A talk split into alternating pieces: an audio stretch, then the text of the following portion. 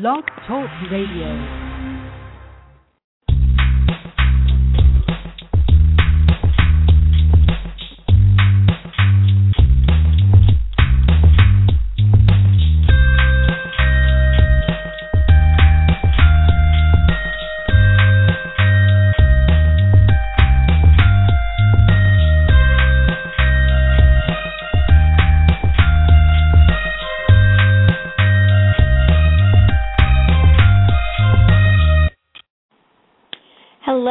Welcome to another episode of The Gluten Free Voice. I'm Jules, and I'm happy to be back with you this week to talk about lots of various things. I've gotten lots of questions in the last few weeks I've been compiling to answer for you here on the air.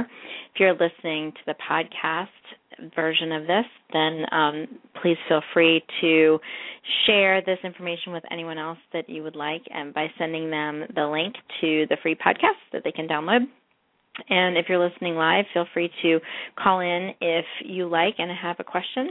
The call in number is 347 202 10199. And if I have time at the end to take some questions, I will certainly try to do so. But I've got a long list of things to cover today. And they vary from things like substitutions in recipes to some cooking questions, you know, when I have these problems with my recipes, what can I do to fix it, to recipe conversions, to everything related to food labeling laws. so there's definitely something in this for just about anyone who is living gluten free, whether you're a baker or just somebody who is shopping at the store and trying to figure out what's safe to buy. So hang in there as we get through as many of these topics as we can today. The first topic that I get a lot um, of questions on, and I'm happy to answer to it because so many people need answers, is substitutions. And we're not just talking about gluten. Usually, what we're talking about is people who cannot have gluten, but they also can't have something else. So, for example, you can't have gluten and you can't have dairy, or you can't have gluten and you can't have soy, or you can't have gluten and you can't have eggs. Or maybe it's a combination of those things. Or one of the things that I, I hear a lot about, especially when I'm traveling around the country doing lectures and cooking demonstrations is you know we'll have hands raised and say you know uh, one member of my family can't have nuts and one can't have soy and one can't have dairy and one can't have eggs. You know how do you do that? How how are you supposed to serve a meal that everyone can eat and keep your sanity and you know also keep your checkbook and your wallet intact? And it definitely can be done. That's actually the reason why I wrote the book Free for All Cooking my third book which came out a couple of years ago. And it's for all those people who need to remove gluten and maybe something else. Now, if you're listening and there's something that else that you need to remove from your diet, you know, I'm sure that this will resonate with you. But once someone tells you, a doctor or you figured it out for your health, that you can't have something in your diet, you kind of hold on really tight to everything else that you can have. So if you can't have dairy but you can have eggs, you don't want an egg free recipe. You want to be able to use eggs in your recipe. So the book that I wrote, the Free for All Cooking book, was all about how you can self select what it is that you cannot have or that in a meal that you're preparing for someone else where they can't have things.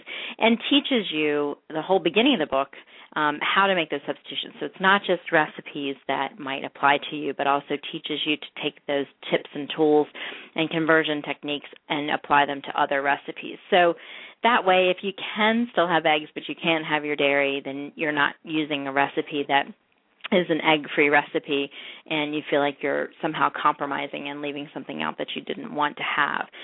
There are so many different substitutions out there. In fact, you know, just mentioning the egg substitutions in my book, I give 12 different egg substitutions, and they all work better in certain types of recipes than in others. So, for example, the one everyone talks about is the Ener-G Egg Replacer Powder, which is a wonderful product, and it is gluten free. You have to be careful because there are some other egg replacer powders on the market that are not gluten free. So that's the one that I recommend if you're going with a powder but it doesn't work great in all applications. It works pretty well for things like cookies. I really like it in cookies, but it doesn't necessarily work well and some other things, especially things where you're substituting like an egg yolk or something like that. So you need to have some more fat in that. So there's in my book I go through and there's 12 different substitutions and I list what's best for which, but you might actually have found one that you prefer, you know, to use across the board in almost all of your egg substitution recipes and things like that. And that's totally fine. Just stick with what works for you.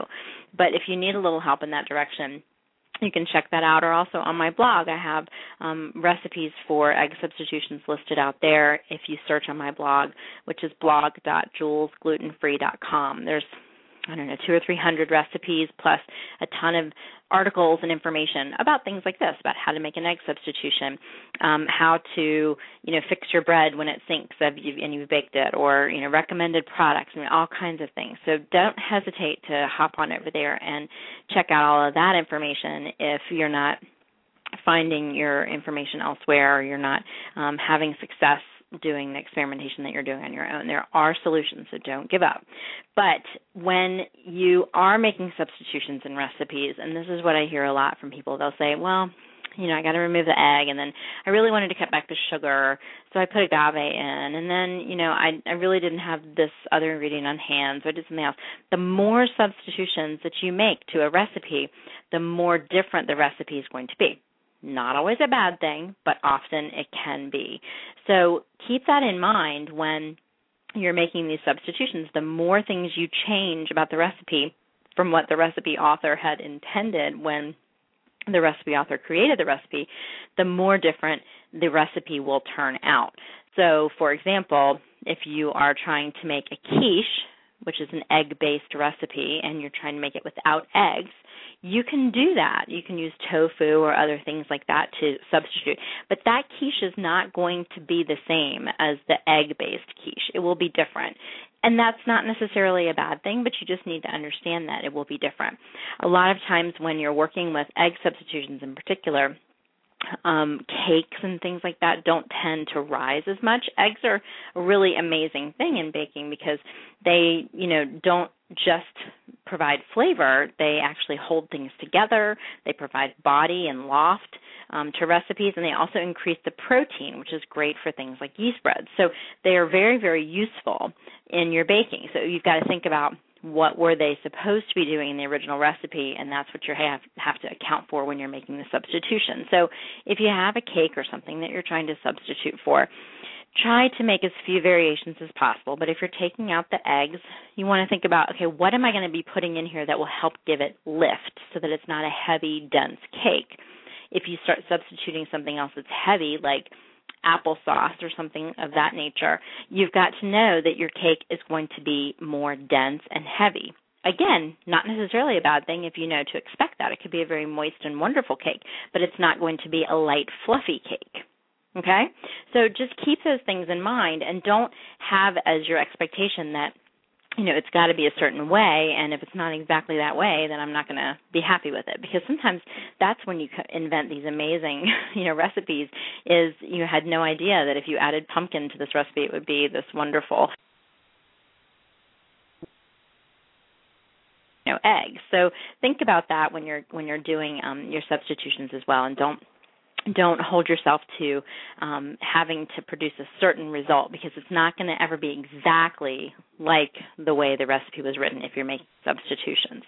The um, the other thing that I always tell people, especially with the egg substitutions when making cakes, I've had a lot of these questions lately, which is why I'm talking about cakes so much, but a lot of birthdays lately, I suppose. But if you can use smaller pans, that's kind of a really easy way to sort of fudge things. And it's not just for egg substitutions.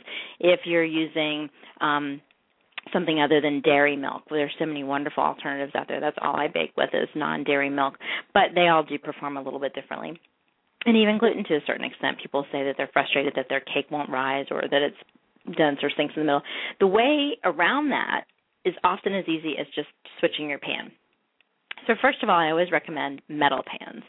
And the metal pans will help to distribute the heat better and actually um, will help you to make a, you know, wonderful um, cake that is cooked more evenly all around.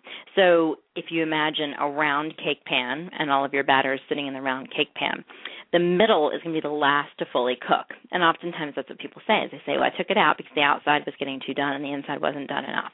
Well, what if instead of cooking it in a round cake pan, you cooked it in a bundt pan or a tube pan with a tube right in the middle? That's adding another piece of metal to the middle of your cake. So it will help to cook the middle of the cake while the rest of it is being cooked around it. So simple little solution like that where nobody else at the party is going to know that you were trying to avoid having a soggy middle of your cake. They're just going to think you made a beautiful cake. So think about that as you're choosing which cake pans you're going to use. The same thing goes with even quick breads and things like that. If you can use more pans as opposed to one large um, quick bread pan. If you want to use smaller ones, you make mini loaves or even muffins, you're going to have more success cooking it because it's much easier to regulate how fast it cooks and whether or not it's totally done if it's a smaller unit. So, for example, again, let's say you're making a banana bread and you've had problems with the recipe because it is too moist in the middle, which is very easy to do with um, fruit breads like banana bread because it's kind of hard to measure a banana. A lot of recipes will say add two bananas. Well, your bananas might be smaller than my bananas, um, and that makes it difficult. Plus, depending on how ripe your banana is, it adds more or less moisture. So things like that are, are variables that are difficult to account for. Let's say that you know you're trying to make this banana bread and you're having problems with it cooking, um, and you know, it tastes really good, but it's just not looking like you want it to look when it's done.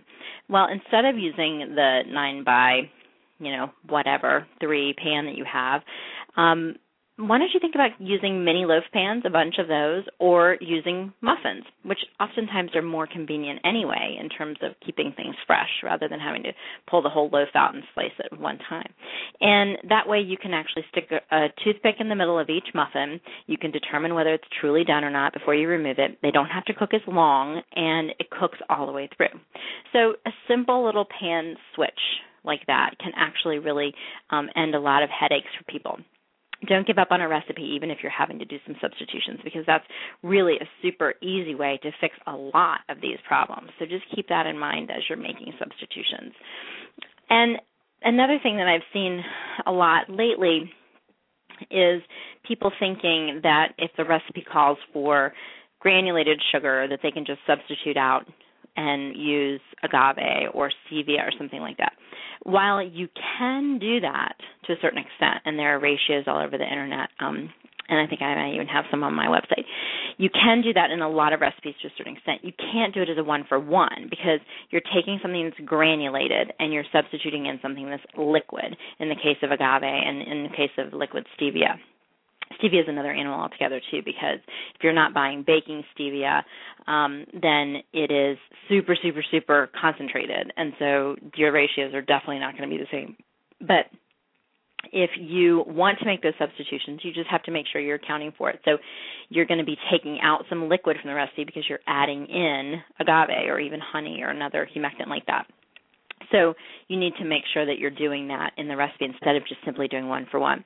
The other thing is in cookies in particular, the granulated sugars are so beneficial to the cookie because it actually caramelizes during the bake and provides that sort of nice little crunchy, you know, snap to a cookie that we're all used to. Whereas when you're using something else for a sweetener, you might not get that.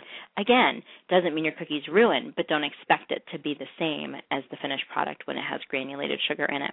Another thing about granulated sweeteners that's really nice is that when you're whipping your sugars together with your butter in lots of recipes, it gives lots of air and body to the recipe. So makes your cakes fluffier, for example. So if you're not doing that, you're going to expect that your your cake is not going to be as, as risen and as light and fluffy as it would have been otherwise. So just keep that kind of stuff in mind. Um, I had something else that came up this weekend. I've seen this a lot, but this was pretty clear. The um, the commenter had left a question and said, you know, this is a great recipe, but I have to say that gluten-free flours have a characteristic flavor that requires masking with herbs, spices, spreads, sauces, or soups. I absolutely agree with you when it comes to most gluten-free flours. And I think this is one of the big myths about gluten free. People think, oh, I can tell when I bite into that cookie that it's gluten free. It's got that telltale aftertaste, or it's dry and crumbly, or you know, there's different distinctive flavors that we've been all trained to think means that it's gluten free. And a lot of instances it is. In a lot of these flours, especially things like bean flours, they have a taste. You cannot just add a bean flour to a recipe and expect that you're going to get this clean taste that actually you know has the other flavors of the recipe you're going to have to add something else to it which is a big beef i have with a lot of the gluten free flours that are out there and as a gluten free person myself i was really frustrated initially when i went gluten free years and years ago because everything i tasted tasted really bad because it had this weird aftertaste. So you have to add more sugar to the recipe or you have to add more butter to the recipe to cover up for the the grittiness or something. So you have to change the recipes in ways that i really didn't want to. I didn't want to add fat. I didn't want to add sugar. But that was the only way to get a recipe to the point where it was satisfactory for common consumption. You know, you wouldn't give a bean flour cookie to your friend and expect them to love it. But if you added a ton of extra butter and sugar, maybe they wouldn't notice. Well, I didn't want to have to do that. So don't think if you are one of those folks who tastes gluten-free things and they don't taste great or you're making things and they're not tasting good, don't think that you're stuck in that rut. I had someone else post the other day that she was really bummed because she had just found out she had to go gluten free and everything she tasted tasted so like metallic and had a weird aftertaste and she was just really depressed because she didn't think she was ever going to be able to make anything again. Well, I have news for you and it's very good news. If you are using a flour that you feel like has this weird taste that needs to be masked, stop using that flour and find something else because they exist. There are flours out there that don't have those tastes and if you want to try those types of flours, then just do. I mean, just stop using the ones you're using. It doesn't have to be that way. So, for example, my Jules gluten free all purpose flour that I invented years ago, I've been tweaking ever since. But, um, you know, this is what I invented for myself because I didn't want to have those funky tasting flours. So if you were literally to just wet your finger and stick it in my flour and taste it, it would have no taste. It would not be gritty. It would not be, um, you know, leave a funny aftertaste. It would have no taste. Well, that's because it has a clean palate to it. So if you put it in your recipe for angel food cake, or if you put it in your recipe for roux, or if you put it in your cookie recipe or anything, it's not going to add a flavor which is great. You don't want it to. You want to have the flavor come from the rest of the recipe ingredients because that should be the focus. So please don't give up hope if you are making a recipe and it does have a funky flavor. Just know that that comes from the flour that you're using and you need to switch out. And I've had lots of people write in and say, you know, like this woman had said, it tasted funny whatever. Well, don't use that flour anymore. Try my flour and see if you like it. If you don't, you don't want to try my flour, try something else that also has a clean taste. That's the whole idea. Don't settle for something that's not working for you. You don't have to. Another question that I've had a lot of recently is about um you know rubbery breads and this could be quick breads or it could be yeast breads and you know, people take them out and it's got this sort of a layer of rubbery stuff at the bottom or the middle might be rubbery or something. There's a few different things that you should look at in your recipe and how you've been making the the product. And i have a, an article on my blog blog.julesglutenfree.com that actually goes over all of this as well. If you're having problems making bread you know click on that and see if something works for you there. But the first thing I would say to you is then your bread is not totally cooked. Um, the rubberiness comes from the fact that that bottom layer has not cooked all the way yet. Your oven temperature could be off. Very simple way of finding that out. Go to the grocery store or your local kitchen store and buy one of those oven thermometers, stick it in there and see if your oven is off or maybe there's a quadrant of your oven that is not baking at the right temperature you might have too much liquid. Again, that happens, like I said, with a lot of the banana breads and things like that. There might be just too much moisture in there. If you're substituting applesauce for some of the fat or for eggs, that's a lot of extra moisture. So you might need to dial that back or add extra flour. You might have actually mixed it too long. Um, one of the things about gluten free mixing for these products is if you're using a gum like xanthan gum or guar gum, if you mix those for a long time or you know in some cases you know over about 2 minutes but you'll just get the hang of it as you see with these recipes then it can really start making the product gummy. So you don't want to over mix things. Obviously you want to mix it well enough but you don't want to over mix it. The other thing is if you're creating your own flour blend not one like mine that already has the gums in it you need to make sure not to add too much gum because too much gum makes things gummy. So you need to make sure that you're really looking at your ingredients and, and are sure that you're not doing too much of that. Another question that I got recently was about converting recipes from wheat flour to gluten free. And, again, I have another um, article on my blog about that if you'd like to reference that at any time um, one of the biggest problems I see is people who are trying to do the right thing by weighing their flours, and they say, "I have this wheat flour recipe, and I'm weighing the flours for the gluten free, and it's not the the recipe's not working. It's either too wet or too dry or what have you." The problem probably lies in the fact that you're weighing incorrectly. Now, I'm a big fan of weighing because it's much more accurate than volumetric measurements with cups and such, but what you need to make sure you're doing is getting an accurate weight for a cup of the gluten free flour that you're using. For example, my gluten free, Jules gluten free all purpose flour weighs 135 grams per cup. So if you are converting a wheat flour recipe, you should be measuring my flour to 135 grams per cup. And it will not weigh the same as one cup of wheat flour or one cup of sweet rice flour or one cup of quinoa flour. They will all weigh something different. So make sure that you are weighing things properly when you are making those substitutions. All right, quick switcheroo. We're going to go talk about labeling because this came up last week, and again, it comes up all the time, unfortunately.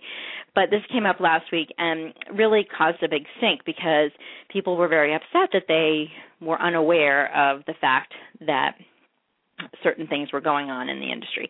Now, you may or may not know, but a couple of years ago, we launched the Gluten Free Food Labeling Summit, and we um, formed a group called onein133.org, and you can still go check out the site there. We got um, over 10,000 petition signatures in about two months' time, and we built the world's tallest gluten-free cake to petition the FDA to issue gluten-free food labeling regulations, which they had not to date done. Following our event, where the FDA and several Congress people had attended and spoken. The FDA promised that they would propound these regulations within the following three months, which they did to the day.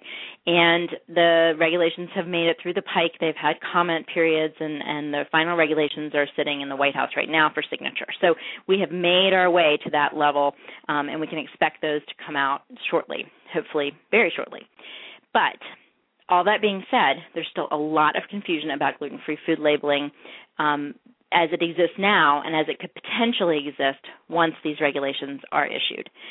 The biggest thing that is confusing to people is the statement made in a facility or on equipment that also produces or contains wheat.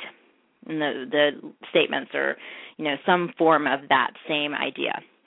If you have two products in your hands, one says that it's made in a facility or on equipment that also produces wheat. The other one does not say that.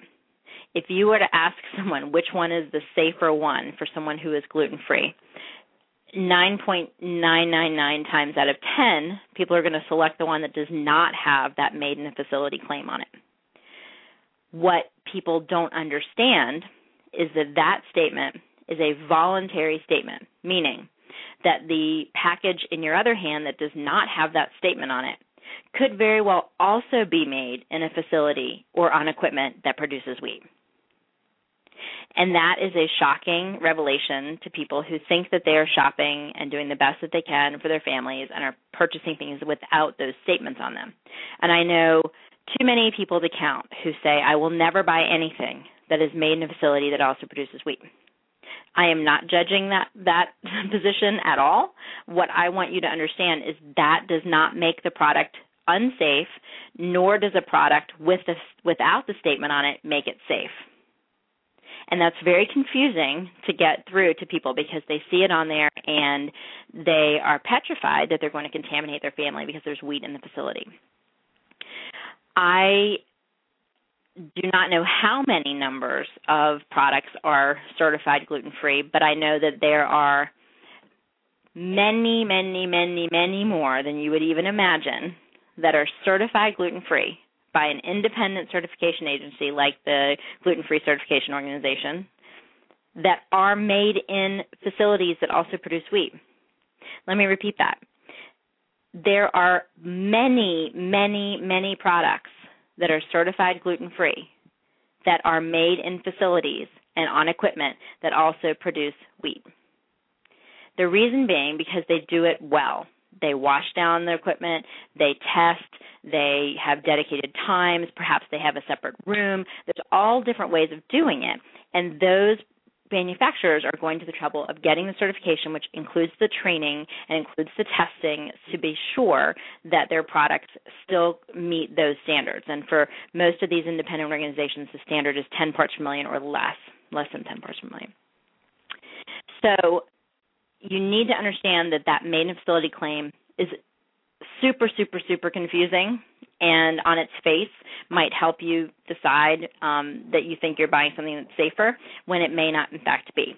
So the the things that I can recommend to you to do as a shopper are to first of all, if you have a product that you are unsure of whether or not it is made in a facility that also produces wheat or how they are handling cross contamination procedures, the first thing you must do is contact that manufacturer yourself. You have to satisfy yourself to your standards that that manufacturer has done it right.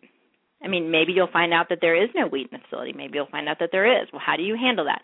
If they cannot answer your questions to to your satisfaction, then you know not to buy that product. Second, of course, always buy things that are certified gluten free because that's the way you can be sure that the products have been tested by an independent outside agency. Third, you know, obviously, if it's clear from the product or you're familiar with the manufacturer and you know that it's made in a dedicated facility, then you don't have to worry. But if that is not apparent from the packaging or from the website, then you look for the other options. The safest bet is obviously to go with something that's not made in a contaminated facility, but there are ways around that that these certification organizations show companies how to safely produce other um, products that are made in those um, joint facilities. This comes up all the time. And as a consumer, it's very difficult to know whether or not you're buying something safe, which is why we need the gluten free food labeling regulations, which will just be the first step in trying to really find out whether the manufacturer is doing it right. But it will be a very helpful step.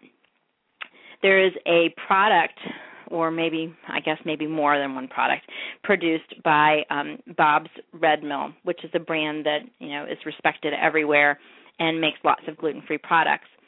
But they have facilities that make products that have gluten in them, and they have facilities that make products that do not have gluten in them. And their packaging can be quite confusing because you could take a product such as corn flour, which is what started this whole thing last week. I was at the store trying to buy cornmeal and corn flour as a gluten free consumer because I needed it for a recipe. I could not find certified gluten free cornmeal anywhere. It's very difficult to find. And I picked up a bag of Bob's Red Mill cornmeal, and it was not made in their gluten free facility. And it was made in their other facility. And I know that just because I, you know, I've talked to the folks from Bob's Red Mill and I know how, you know, how they work and then I know that they have the dedicated facilities and that they do run their corn products. Sometimes they run those in the dedicated facility and sometimes they don't. And to their credit, they don't put gluten free on the products that are run in the de- in the facilities that also have wheat. But as a consumer, it's very difficult to note on the packaging which is which. And you know, it's just something that reminds you every single day that you have to be vigilant in reading labels because that's all we have as far as information goes.